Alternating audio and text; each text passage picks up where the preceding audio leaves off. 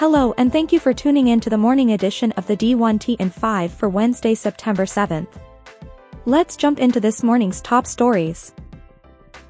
Cal State San Bernardino AD Sean Chinfarrell went through the car wash yesterday at Cal State Bakersfield, as the first of three AD finalists on campus. Notable comments, I'll be active in the Big West. I'll be a leader in this process.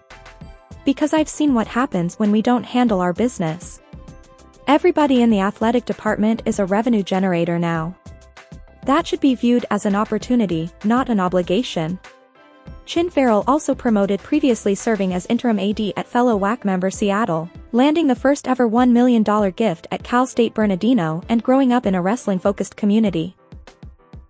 SBJ's Michael Smith says not so fast on reports of the new college football playoff media rights, generating $2 billion plus annually.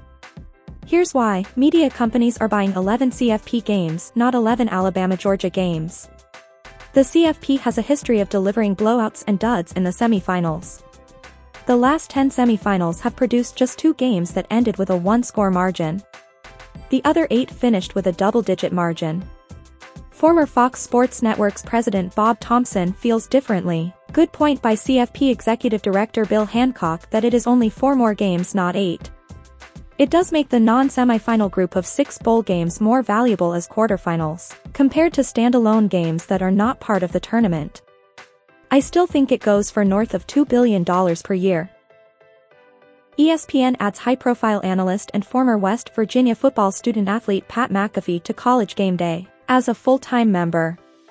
McAfee will continue his daily talk show on YouTube, as well as WWE's Friday Night SmackDown for Fox.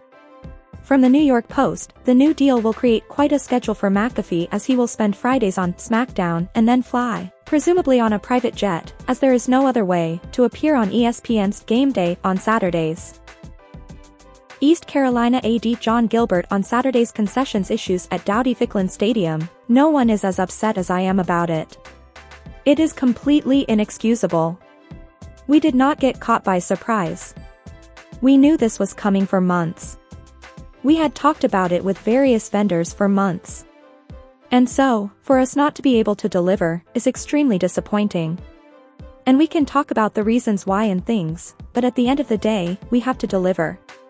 We rely on our vendor to manage and run our stands, and be able to make game time or immediate decisions when something happens. I've had multiple calls with Aramark and meetings to try and get it rectified. We do have a plan. In personnel news. Former Northern Michigan AD Rick Comley agrees to again lead the Wildcats, this time for a set two-year period, as the institution will not do a full AD search right now given the hiring and onboarding of a new president this fall. Looks like California Baptist has hired FIU Director of Facilities and Operations Anthony King as its new Associate AD for Facilities and Operations.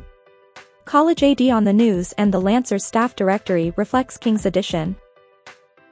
McKinsey & Company observes the competition for talent remains fierce, with 11.3 million open jobs at the end of May, up substantially from 9.3 million open jobs in April 2021, while at the same time, the voluntary quit rate is 25% higher than pre-pandemic levels.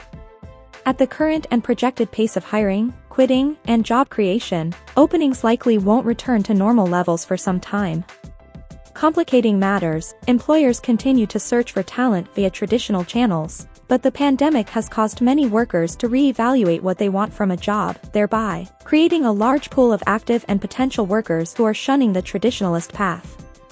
To better understand those workers, McKinsey & Company has broken them down into five personas, traditionalists, do-it-yourselfers, anything for autonomy, caregivers and others, at home but wanting more, idealists, students and younger part-timers, and relaxers, career doesn't come first anymore. The firm also identifies the top factors which drive retention, including meaningfulness of work, adequacy of workplace flexibility and adequacy of support for health-well-being. Drivers of attrition include adequacy of compensation, adequacy of career development and sustainability of work expectations.